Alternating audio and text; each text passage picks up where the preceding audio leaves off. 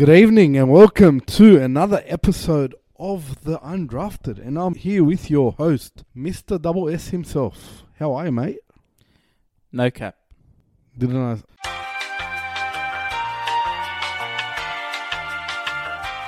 Anyway, we march on. I'm okay, Oracle. But how are you? Yeah, it could be better. Just seeing my workload just increase. Oh, I'm sure you're really, really upset by that. Yeah, because you hate work. Hey.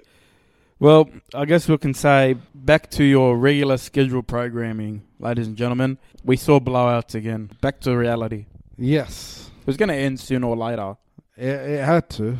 I'll tell you what, we said it last week. We said no one was talking about Penrith. Who's everyone talking about now this week? Penrith Panthers. What a what a performance! They belted the Seagulls, thirty-two 0 at halftime. Yep. Bulldogs copped the drubbing. Roosters got belted in Melbourne, um, but that was, there was a sin bin there. I wasn't happy about that. The big result, obviously, of the weekend was Canberra breaking the Brisbane Broncos' unbeaten streak. No one picked that. No. No one. Let's be real. But there's still one team without a win. The West Tigers. We're not going to go into Well, too deep we to- are. I'm just going to reiterate it.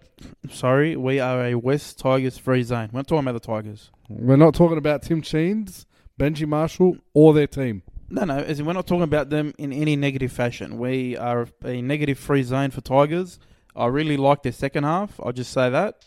They played really well, and they probably should have beaten Parramatta if they were a little bit better.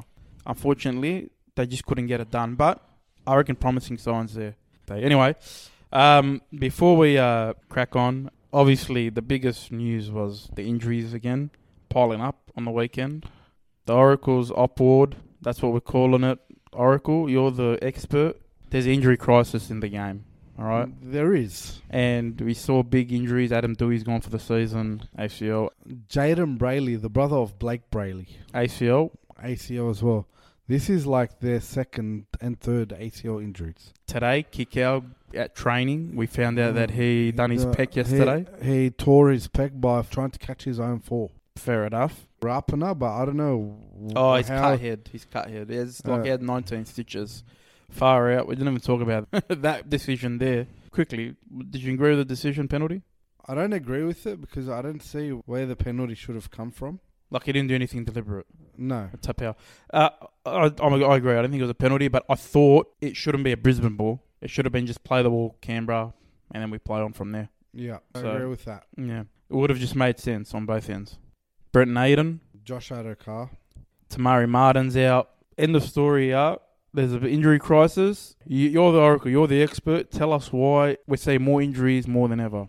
Well, some clubs aren't too strict on their players getting the treatment that they need. When you go out to a club with a professional facility like the Panthers, their players are forced and obligated to get physio, chiro, podiatrist, massages, the whole works. They cover everything. They cover everything. All clubs pay for all these treatments. It's just some clubs don't force their players to go in and get a massage session with their recognized massage therapist. They don't force their players to see their physios regularly. I'm not going to name names, but two of these clubs that have these injury crises at the moment are very loose with their players and aren't forcing their players to get the treatment. So what you're saying is, and correct me if I'm wrong, what you're saying is, because you've been to Penrith, you've been to Penrith regularly during their back-to-back wins, right? Yeah. They cover every aspect of rehabilitation, getting players back on track, making sure that they're doing their post-match recoveries. They look after all the rehab and recovery, right? Yeah. They don't cut corners. They don't cut no corners, no And- nothing. And if we correlate that with what's happened on the field, they haven't had many injuries. No, like And- the, don't get me wrong, they do have injuries, but it's not to the crisis point where No, no, they've don't. got nine players out. They don't have long-term injuries, and if they had No. an injury to niggle or two, Yeah, That is why they've been able to keep all these players on the field. That is why they've been able to win the comps. It makes a big difference, right? yeah, But these other clubs that aren't Penrith Panthers, mm. what you're saying is they're a bit loose. They kind of give the trust to the players to do their own rehab. Let's be real. Players are a bit lazy when it comes to covering all aspects. Like, yeah, you know, they've got so much to do. They've got so many Yeah. things off the field they've got to do. So it's hard for them to kind of, unless you tell them or you make them do that recovery at the club, it's hard to kind of get a gauge if they're doing it at home or not, right? yeah. and that's what's you know kind of you're saying maybe leading to this injury crisis at other clubs. Let's just say if this certain player's hamstrings and adductors were released and he was treated during the week, the injury that he copped on the field, either first half or second half, might have been prevented. So what you're saying is, if you were there, this wouldn't happen. Um, yes, or if he saw anyone, This is why. This is why he's the best. The Oracle. See, if he's there, he makes sure no one cuts corners. See, he knows what's going on. We're coming from a different perspective here. We're not talking shit. All right, this is no cap. We're talking the real shit here. This probably is a part of the reason why clubs are experiencing these injury crises because they're so concerned about not winning Yeah. and they're trying to focus on the football side because they're maybe pushing them to their limits at training. When it comes to recovery and rehab, they're kind of backing off a little bit. yeah, Maybe that's the problem. that's hundred percent right, They're not focused on that part. They're just focused on on field. bro. One of the preseason sessions that we went to at a certain club, three players that got on my table cramp because they had come off the field from doing a 10k run straight onto the massage table.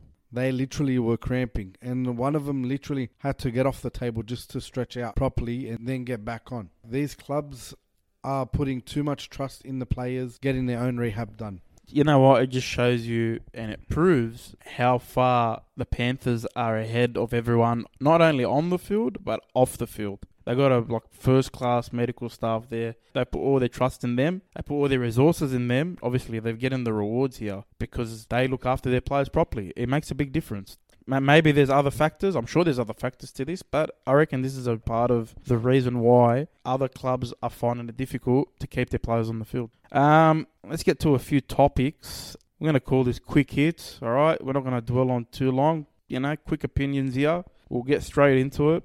First off, Nicho Hynes signed the extension, five-year extension, seven million dollars. Is he worth the money? I'm going to say yes, he is because of the position that he plays, and it's a very vital position of steering that team around. He is to Cronulla Shark what Cameron Munster is to Melbourne Storm. So if they need him to play fullback, he can do it. If they need him in the halves, he can do it. And he's got the gift to do it. So yes, he deserves that money. Yeah, I agree too. Uh, he's a he's proven himself the last eighteen months. Player of the year, taking this Sharks team to another level. Also, I think it's very hard to find quality halves, like you said, around the game. There's not many around. And if he went on the market, I'm sure every club would offer him. I disagree with one of that club's legends saying that uh, that's too much money to be paying to one player, but Who said that? Paul Gallen. Here's the thing, yeah, with that. The salary cap's getting bigger every year. This is going to look like a bargain by the time this ends in 2029. They don't think about these things. Poor Gallen, mate, relax, brother. This guy's got a job for life. He still boxes. Next one. Who should replace Griffin at the Dragons? Des Hasler is he's got no former ties to the club. He'll just bring the, the whole coaching aspect to, to the club, and he's a great coach. He's already won premierships, built clubs, taken teams to finals series. I get that Griffin's done that too, but He hasn't won Uh, premierships. he- yeah, he hasn't won premierships. The reason why I haven't said a Trent Barrett, Hornby, or a former Dragons player is players that go there and they've got links to the club have more chance of fail because they try to bring that old culture back in, which doesn't always work. That's the, the key thing you said there was he knows how to rebuild a club. He came to the Bulldogs at the end of 2011 for 2012. We were rubbish for a couple of years. He came in straight to a grand final. He had that same roster go from not even making the finals, making a grand final the very next year. So he knows how to do that. My only thing is the way he left the Bulldogs because he was there for a mission, right, to win a premiership. He didn't get there in the end, but he got to two grand finals. I don't know how he's going to look after that really, really good junior base they've got. That's the only problem. Bit of origin talk here. Ponga or Walsh for fullback? Walsh, he started the year strong. I feel like he still might pick Ponga. Staying on the origin theme, Dylan Edwards or Teddy for New South Wales fullback? Well, Teddy's proven how successful and how great he is at that position, at that level. He's a captain. But I would love to see Dylan Edwards in the sky blue jersey. Teddy's available. Teddy gets in every single day of the week. But if Teddy wasn't available, I'm putting Dylan Edwards in before I'd move Trbojevic or Latrell. Um, staying on a Panther theme, who should the Panthers keep? There's contracts running out for both Dylan Edwards and Jarome Luai. Who would you keep? Dylan Edwards. I get that Jarome Luai and Nathan Cleary have played from birth all the way up to first grade together. But like, yeah, Dylan Edwards just feels like the glue to that team. I get that, but you can't find another Jarome Luai. You can't find that combination. You can't find another halves combination that's been built from literally when they were kids to the NRL. You can't just buy that. Should NRL player salaries be made public? I would like to say no. I agree. The only ones that are calling for are the journos. Show us your salaries. Uh, last thing, hip drops, the sin bins on the weekend. You know, we are talking about the actual tackle last week. Now we're talking about the sin bins and the non-sin bins. Did you agree? I'm gonna say no. I was very embarrassed with one of the the sin bins. It If was the one. It was the one. The, the Jacob Preston one. How do you sin bin that? He's literally just trying to get the guy down. It's shit conditions. He's running as hard as he can. What do people want? What do these refs want? All right, what do these journos want from from these players? And just let, let them go through. We're literally gonna have no more players. We're literally gonna have no more players left. You, they might call you up, Oracle. I'm unavailable.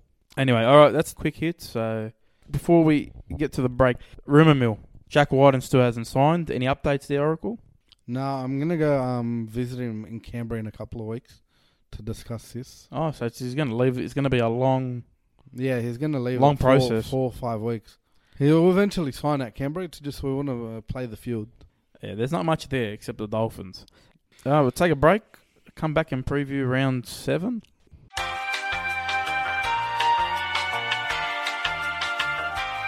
The following announcement has been paid for by Sydney Body Envy Massage. They're back. We travel all over Sydney. That's why we've added the Sydney part to the name. That's right. North, south. East and West. Is still Sydney's number one. Always number one.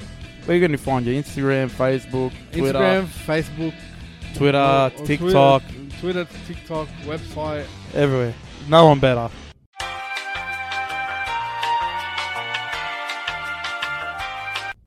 We're back. It's round seven. It kicks off at Suncorp Stadium. Dolphins, Rabbitohs. Dolphins, four from six. Unbelievable. And the Rabbitohs back on track from last week. The big ins, Jai Arrow for the Rabbitohs and Jesse Bromwich for the Dolphins. Alex Johnson for the Rabbitohs too. Uh, who wins? I'm gonna say the South Sydney Rabbitohs have a little bit too much, but the Dolphins at home are too good. So the Dolphins. I'm going to pick the Rabbitohs, but with no confidence. Next game, Sharks Roosters from PointsBet Stadium, Friday, 6 o'clock. Wade Graham's back for the Sharks, and James Tedesco is back for the Roosters. Who wins? I'm gonna say Tedesco's return is massive. So the Roosters. Yeah, Roosters. It'll be a good game. I don't know why it's at 6 o'clock. I really don't understand how big What's game. the eight o'clock Channel Nine game on uh, on that day? The Battle of Brookvale, Manly versus Melbourne. It's a big game. The Battle of Brookvale. You don't like it? I reckon you could have played the the Beaches clash at eight o'clock and played the Battle of Brookvale at six. I reckon you could have put Canberra versus St George at six o'clock Friday. The big ins for Manly, Aaron Woods is on the bench. Josh Schuster's on the reserves. He might play.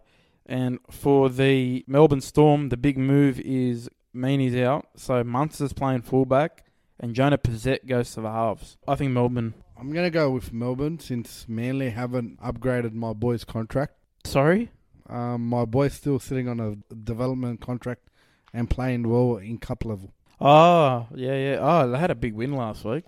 Yeah, they did. Far out. Maybe he'll get a game soon. Shout out to the six at Blacktown. Super Saturday kicks off Warriors versus Cowboys at Mount Smart Stadium. Warriors bit unlucky last week against the Knights. It was a good game. And Cowboys, I don't know what the hell to make of the Cowboys. I'm gonna go with the Warriors since they're doing well at home. Yeah, I agree. Even though they might be missing key elements to that team, I'm going for the Warriors. Yeah, me too. I think the Warriors. Second game, Super Saturday, Knights versus Panthers from McDonald Jones Stadium. The Knights, they're a solid team, but obviously they got the big out with Jayden Brailey. Tyson Gamble's a big in for them. For the Panthers, the big in is Liam Martin, but he's on the reserves. So it might be a late inclusion. Um, Panthers. yeah, Panthers. Panthers, 100%. Titans and Broncos from Cbus Super Stadium. The big ins for the Titans, Kieran Foran's back. For the Broncos, Flegler's out after failing HIA, so Corey Jensen starts in the front row. Broncos got to surely hit back there. Yep. It'll be a good game though. If it's a dry track, expect a big score line. I reckon Kieran Foran can steer the Titans to a win. Sorry, I reckon Kieran Foran can steer the Titans to a win. Are you taking the piss or? No, I wish. All right, I'm going Broncos. the fuck feeds you this shit? Sunday afternoon kicks off. Raiders Dragons from 2 p.m. at GIO Stadium. Canberra big win last week against Broncos and Dragons. Don't know what to make of them. I think the Raiders are, are going to win easily. Um, Same here. The reason why I've gone the Raiders one, it's home. Two, it's cold. And three, the Dragons just have too much going on. If you want to know these thoughts, I'll be on the extended podcast. Last game of the round, the Eels Bulldogs from CommBank Stadium. Big in for the Parramatta Eels is Junior Paulo is back. Big From mass, suspension? massive in, yep. A suspension or injury? Suspension. And the big ins for the Bulldogs, well, it was supposed to be RFM, Raymond Fatala Mariner, Tevita Pangai Jr. and Viliami Kikau, but Kikau's gone. Uh, so it's just Pangai Jr. and Fatala Mariner. How about Um, Thompson? well, Luke Thompson is not. Back yet? No. Unfortunately, I'm going to go Parramatta. I am going to go with the Canterbury Bankstown Bulldogs. Is that just based off, like, just I- you're a I- fan, or do you actually genuinely think they're going to win? It's I'm a fan, and I just can't, with all my heart, with this game, them against Para, tip against my team. They will get up against anybody else, uh, and I knew that they can't win. I'd be tipping against them. No, Uh, that, that that's that's fair enough. But you know what? You're free to come last in the tipping comp if you want. All right, that's the games. Pretty much at the end of it. The last word before we go. The last word of the oracle. From what we saw last week, please go get your treatments, whether it's your physio, your chiro, your podiatrist, your hand doctor, uh, your massage therapist. Hand doctor. Yeah, yeah. Yeah, So- yeah. so- fair so enough. Fair enough. Just go get the treatment done. It's important to you getting paid and playing and being on the field and getting the result for your team.